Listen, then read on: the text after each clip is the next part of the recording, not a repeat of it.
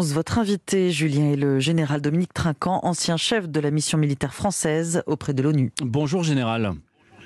Bonjour. Merci d'être en direct avec nous ce matin au sixième jour de l'invasion russe euh, en Ukraine. J'aimerais revenir tout d'abord avec vous sur euh, les négociations qui ont débuté hier matin à la frontière biélorusse euh, pour parler dont on a appris qu'il devrait se poursuivre dans quelques jours. Un deuxième round est prévu, voilà ce que dit le négociateur ukrainien. Général, est-ce que c'est encourageant, pour ne pas dire surprenant, que ce dialogue se poursuive?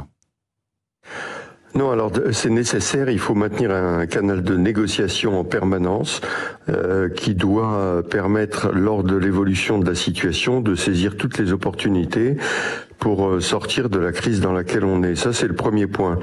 Le deuxième point, c'est que pour Vladimir Poutine, il est très important de montrer à la population russe qu'il offre des négociations et ce qui lui permet au passage de dire que, vous voyez, si ça n'aboutit pas, c'est parce que les Ukrainiens n'acceptent pas les conditions qu'on leur met. Donc il y a un aspect de communication. Euh, les deux, c'est pour euh, le président Poutine une opération de, de communication, mais euh, je crois que c'est toujours utile d'avoir un canal ouvert pour saisir toute opportunité. Par contre, quand on regarde ce que exige Vladimir Poutine, il l'a dit hier à notre président Emmanuel Macron, reconnaissance de la Crimée, démilitarisation de l'Ukraine et dénazification du régime, cette base de négociation, elle paraît très compliquée quand même. Non, vous avez raison. On part de, de positions totalement opposées qui ne risquent pas de se rejoindre. Euh, mais bon, l'évolution de la situation peut changer les choses. Mais pour l'instant, il n'a pas changé d'un iota de ce qu'il a dit. Euh, et au, au passage, euh, la dénazification est le sujet le plus difficile puisqu'il va s'agir de changer le régime. Or, on voit bien la résistance de l'Ukraine et du peuple ukrainien. Est-ce que cette résistance est à l'origine euh, générale euh, de cette menace nucléaire que brandit depuis plusieurs jours, enfin que brandit à nouveau Vladimir Poutine. Est-ce que c'est un signe d'agacement? Oui, je pense que c'est un, signe euh, pour montrer qu'il est dans la difficulté et donc il monte d'un cran euh, pour marquer qu'il a des moyens plus puissants que ça pour réussir à atteindre ses objectifs. Mais c'est, à mon avis, un aveu d'impuissance d'une certaine façon. Pour autant, euh, cette menace nucléaire n'en reste pas moins très inquiétante, non? Il faut la prendre au sérieux? Il faut prendre toujours au sérieux dès qu'on parle de, menaces nucléaires. Maintenant, il y a deux choses à, à noter. La première, c'est que dire qu'on met en alerte les forces stratégiques, c'est un peu surprenant parce qu'elles sont toujours en alerte, naturellement, sinon euh, elles n'auraient pas de sens. Euh, la deuxième, c'est que euh, en Union soviétique puis en Russie, l'usage de la force nucléaire fait partie du dialogue stratégique, c'est-à-dire qu'on parle de l'utilisation de l'arme stratégique, contrairement à des pays comme la France, dans laquelle l'arme nucléaire est une arme de non-emploi, c'est-à-dire en dernier recours. Donc on est sur des stratégies et des dialogues qui sont très différents.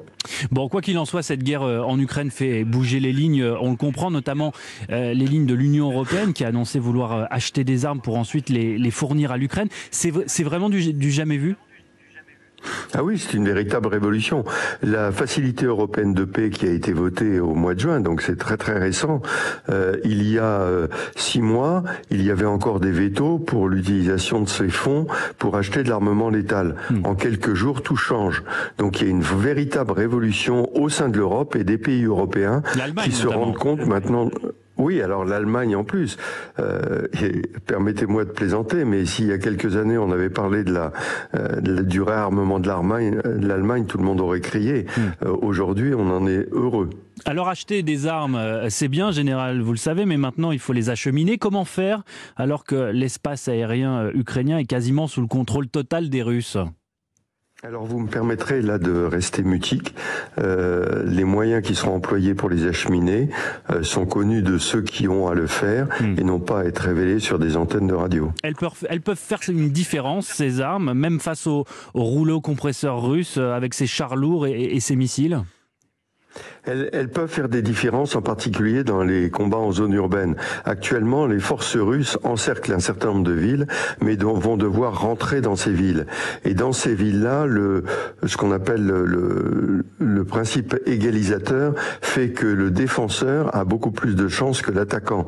Il connaît mieux la ville, euh, le terrain lui est favorable, et donc si on renforce l'armement, vous voyez bien, j'entendais sur votre antenne tout à l'heure citer les cocktails Molotov fabriqués. Mm. Si à la place de cocktail Molotov, vous avez des, roquettes et des, missiles anti-chars, vous, vous augmentez considérablement la force des défenseurs. L'Union européenne évoque également l'achat euh, d'avions de chasse. Ça paraît beaucoup plus compliqué parce que euh, un avion de chasse, déjà, ça ne s'achète pas comme ça, et surtout, il faut que les pilotes ukrainiens les connaissent ces modèles. Oui, alors il se trouve que c'est probablement des avions de chasse qui sont en Pologne et qui sont les mêmes que ce qu'avait l'armée de l'air polonaise, euh, ukrainienne, pardon. Euh, donc euh, ce, sont les mêmes. Donc les pilotes n'ont pas été formés. En revanche, il est difficile euh, de pouvoir les faire rentrer euh, en Ukraine. Vous comprenez bien qu'on va pouvoir peut-être exfiltrer des pilotes qui n'ont plus d'avions puisque les avions ont été détruits, mmh. mais les faire rentrer de Pologne en Ukraine serait un prétexte pour la Russie pour dire que c'est une euh, une interférence de la Pologne, un pays de l'OTAN, et donc une attaque de l'OTAN. Donc là, ça me paraît un sujet beaucoup plus compliqué. Général Dominique Trinquant, nous sommes euh, au sixième jour de l'invasion russe. Comment évolue la situation militaire sur place? Vous, vous avez dit à un instant que euh, les forces russes sont dans une phase d'encerclement de plusieurs villes. on, a découvert aussi cette nuit ces images satellitaires d'une colonne de blindés militaires russes longue de 64 km qui prend la, la direction de Kiev. Ça veut dire que euh, l'armée russe entre dans une nouvelle phase beaucoup plus massive? Oui, alors elle rentre dans une autre phase plus massive et la colonne que vous citez m'a frappé puisqu'il ne s'agit pas de véhicules de combat d'infanterie mais de véhicules de transport d'infanterie. Je m'explique en une minute. Ce sont pas des véhicules qui vont combattre, ce sont des véhicules qui vont déposer de l'infanterie. Hmm. Et donc euh, c'est une masse d'infanterie qui est acheminée pour les combats de rue dans Kiev. Et je rappelle que Kiev, c'est l'objectif stratégique de Poutine pour ce qu'il appelle la dénazification. Donc le changement de régime. Et naturellement, les Ukrainiens, avec à leur tête leur président qui est extrêmement courageux, veulent empêcher ce, ce mouvement-là. Et les soldats russes vont avoir une petite difficulté, c'est qu'ils étaient rentrés pour empêcher un génocide, suivant les paroles du président Poutine.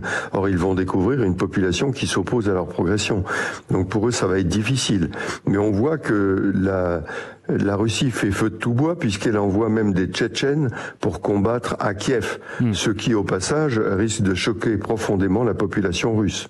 Est-ce que ça veut dire qu'on s'oriente vers des sièges qui vont durer des semaines, voire possiblement euh, des mois? Alors je ne sais pas si ça va durer des semaines ou des mois, mais il est certain que c'est une phase plus difficile. Alors il y a un ralentissement de, euh, de l'offensive, tout bêtement parce que les soldats qui ont combattu, ça fait cinq ou six jours qu'ils combattent, et on voit ces colonnes qui arrivent, c'est la relève qui arrive. Donc il faut le temps de prendre des positions, d'avancer, etc. Mais euh, ça va dépendre vraiment de la résistance à l'intérieur de ces villes, de la population. Et n'oublions pas que Kiev est une ville très importante pour la Russie, puisque c'est la première Russie, c'est la petite Russie historiquement pour eux. Hmm. Et donc les destructions dans Kiev seraient très mal acceptées par la population russe. Donc pas de bombardement massif comme on a pu euh, l'assister à Grozny par exemple en 99 Exactement, ça me paraît assez difficile. Et, et pour ouvrir une parenthèse d'ailleurs, l'attitude de la population russe est à surveiller de très près. Parce que si l'offensive ralentit, si les, les, les morts de civils augmentent et les morts de soldats russes et donc des cercueils qui rentreraient en Russie augmentent, il, est, il y a fort à parier que tout ceci, arrivant sur des réseaux sociaux animés par l'Ukraine, mm.